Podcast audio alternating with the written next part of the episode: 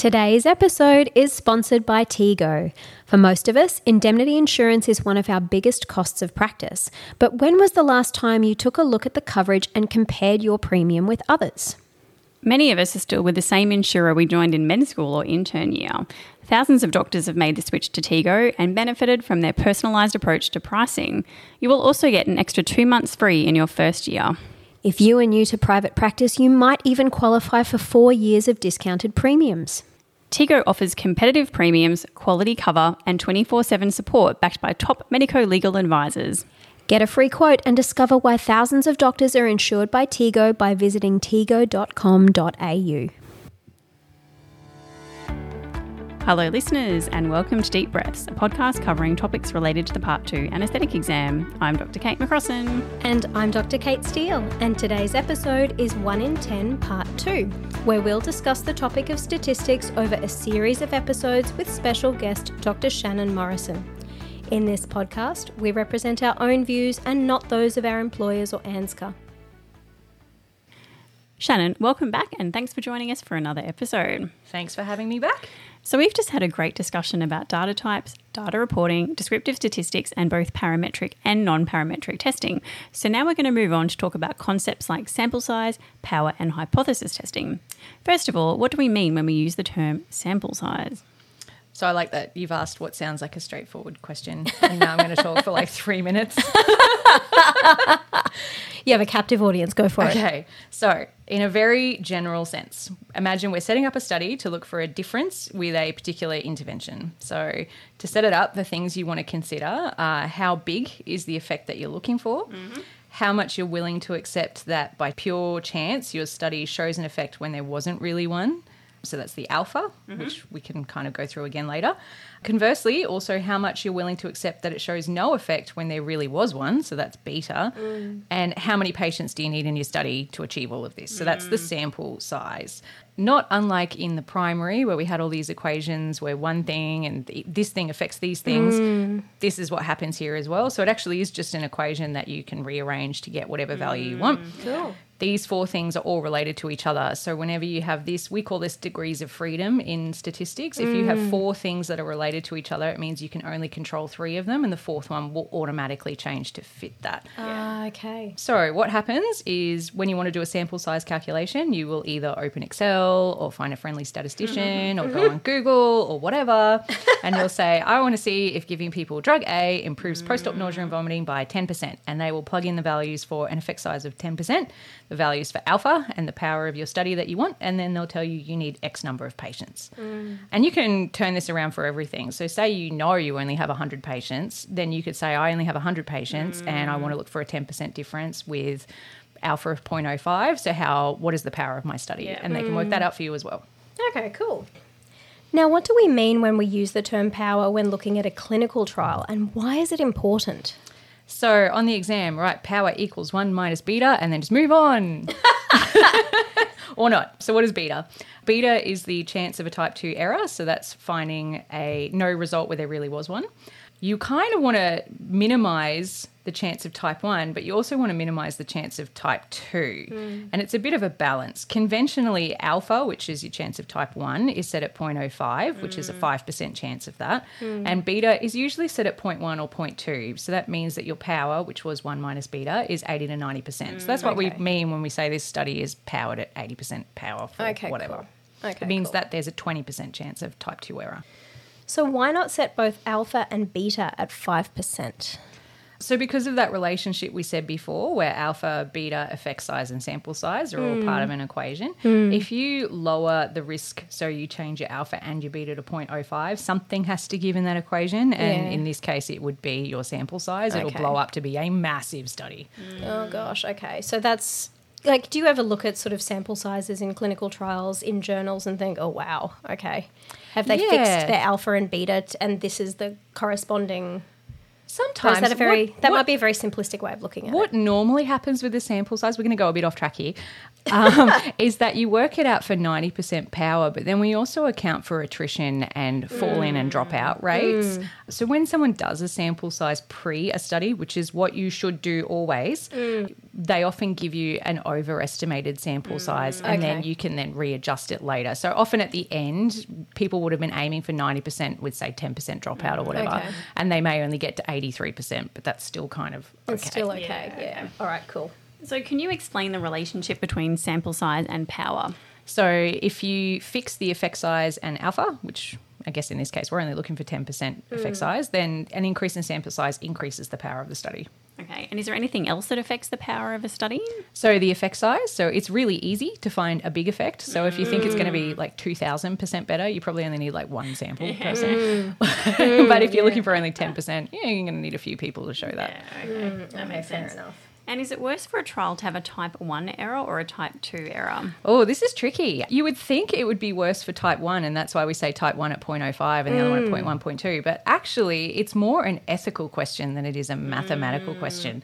A type 1 error showing an effect where there isn't one eventually would lead to patients getting treatments that don't work, which is not great.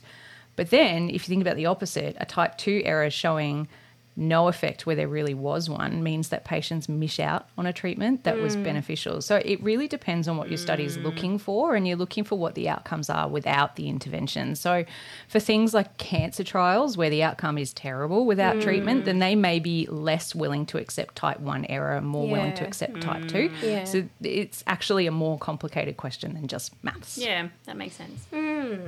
So perhaps this is a good time to talk about the different types of studies. So we've mentioned them a couple of times now.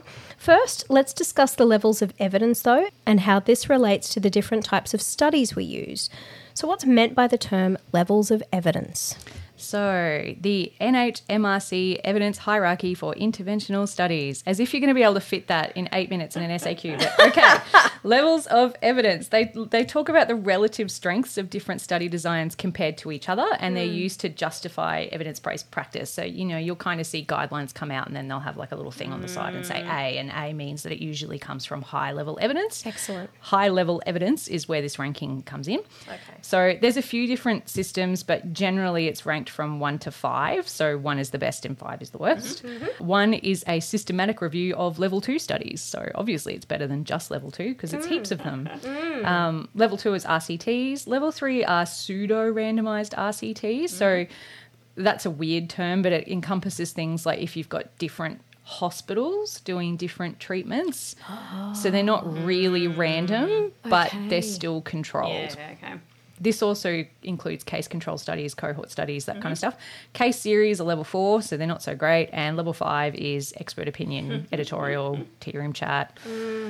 So what is the difference between a systematic review and a meta-analysis? It's actually the process. So a systematic review is where someone has a question, so they collect and they summarise all the evidence that fits the criteria for their question, which means they have systematically reviewed all of the studies that aim to answer that. A meta-analysis is actually just the stats part. It's where they kind of take all the data from those studies, pool it all together into one big data set, and then analyse that. So a meta-analysis refers to the statistical methods. Not all systematic reviews contain a meta-analysis, but meta-analyses are most often used in systematic reviews. And the most recognisable part is the forest plot, which I think we're going to talk about later, but it's where you're plotting all of the studies' reports of one specific statistic in a single axis. This is a nerdier trivia point, sorry. That's okay, bring it. You're amongst friends. Okay, so the Cochrane Collaboration logo, which kind of looks like a C, it's actually a forest plot. Stop it. Yeah. And it's from the Cochrane Review article for steroids for premature babies. And it's the one of the first systematic reviews that were ever published. So that's why they picked it. Oh, wow. Yeah. That's super cool. If you look at it. I like a bit of nerd trivia. Yeah. So it's really satisfying because it's a very significant result. So it's quite nice. Hey, that's kind of cool. Yeah. Alrighty, let's talk about the different interventional studies. So first, can you explain what a randomised control trial actually is and why it's considered one of the strongest study types? Oh, this is such a good question for the exam because it's really easy. Awesome. An RCT is exactly what it says it is. So there is a trial group who gets the intervention, and then there's a control group who don't get the intervention, and allocation to each of those groups is randomised. Easy. So that's it. Easy. It sounds really simple. It provides really high level of evidence, and this is for a couple of reasons. So because it's prospective, prospect is always better than retrospective. Having a control group is always better than not having a control group. And a well-designed so that's the really big underlined hint here, randomization process, it should balance the groups. So when we say that, it means that aside from receiving the intervention, the groups should be statistically indistinguishable from each other. Mm. Yeah, okay. Can you walk us through the different randomized control trial subtypes? Sure. So the one that everyone knows is parallel groups. Mm. So that can be more than two groups, but we'll just talk about two because it's easier. And that's where you have one intervention and one control. Mm. At the start, people are allocated at random to one of those groups. All of the patients in each group either get the intervention or don't, and they run in parallel. So they all start at time point A and go through to time point B, and that's it. And they run at the same time. So nice. Two people in the study, one could be having placebo and one could be having treatment in the same clinic at the same time. Okay. This is where it's different to a crossover study. So a crossover study is where people get enrolled in the study and allocated into group A and group B, but group A might get treatment first and then a washout period and then no treatment, and group B will have no treatment and then a washout period and then treatment. So they've crossed over halfway through. And the whole point of those studies is that each individual patient can be their own control. Okay, cool. Yeah. A cluster, so that's kind of where we were talking about pseudo-randomizing earlier. So pre-existing whole groups of patients are allocated together to get the intervention or not. So all patients at hospital A will get the same thing and all patients at hospital B will get the same thing. Mm. This is a bit of a problem with confounding. Like everyone can tell immediately that that's not necessarily the same thing, but the upside is that they're generally cheaper and more feasible. So it's kind of worth having a crack. Mm. And then the last one are factorial studies. These are kind of complicated, so I'm hoping I can explain this in a way that makes sense. They're basically like, say you wanted to do, two different people wanted to do an RCT on the same population of patients. Instead of being like, well, they're in study A, so they can't be in study B, you can actually do a factorial study design, which lets you do two studies at once. Oh, cool. And the other thing about them is that it lets you look for whether or not there is any interactions between your interventions. So, for example, say you were in ICU and you were looking at TEDs versus Scuds and you were looking at prone versus lateral position for DBT formation. So you're looking at the same outcome, different interventions. Yeah. Instead of going one study looks at TEDs v Scuds, one study looks at prone v lateral, you're actually going to have four groups. So TEDs prone, TEDs lateral, Scuds prone, Scuds lateral. Which seems like a lot of work. But now at the end of it, you'll be able to look at TEDs v Scuds, prone versus lateral, TEDs and prone versus Scuds and prone. Yeah. So you can look at all those like little interactions as well. So there are a lot more work, but they do have a lot of benefit. And the reason why we do them is because the total sample size for combining like that is actually less than doing them both together. Oh, really? Yeah. Oh, that's really interesting. Yeah. Fascinating. Now let's talk about the different types of observational studies. So first and foremost, what is a cohort study? So a cohort study is where you take a big group of people, so that's your cohort, and you just watch them over time looking for an outcome. You can either do that prospectively, so you enroll everybody in prep this year and you watch to see if they develop ADHD. Okay. Or it can be retrospective, so you can say let's look at everyone who's in grade 6 and go back and see if they had like NAPLAN prep or something. Okay. So you're looking at time point and then looking back in time, but it's still the same cohort. Okay, cool. Okay, sounds good. And lastly, could you please explain what a case control study is? So case control studies, they're not done very often, but they're great for studies where the outcome is rare. It involves taking a group of people who already have the outcome of interest, so they're the cases. So things like lung cancer is very, like mesothelioma is rare. It's not something that you see every day. So you're going to take that group of people and find a bunch of matched controls. So they're people who have similar demographics, so like age, gender, weight, whatever, but they don't have mesothelioma. Since the outcome has already happened, they already have mesothelioma, you're now historically looking back to see what they were exposed to that led to that the control group didn't have. And that's actually how they linked asbestos with mesothelioma. Really? Oh, really? Yeah. So it's a very, very rare thing to happen, but then the chances or odds, which we'll talk about later, the odds of having been exposed to asbestos if you have mesothelioma were very, very high. So that's why you would do it. That's so cool. I'm understanding these things. Yeah. Some would argue for the first time in my life. It's like, what? Craziness. Alrighty, and just like that, again, we find ourselves at the end of an episode with plenty still to discuss. So Shannon, would you join us in a fortnight for another couple of episodes, a bit more of a chit-chat about statistics? Sure. Excellent.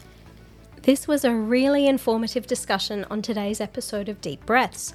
As always, if you have any questions, comments or suggestions, or you just want to say hi, you can email us on deepbreathspod@gmail.com.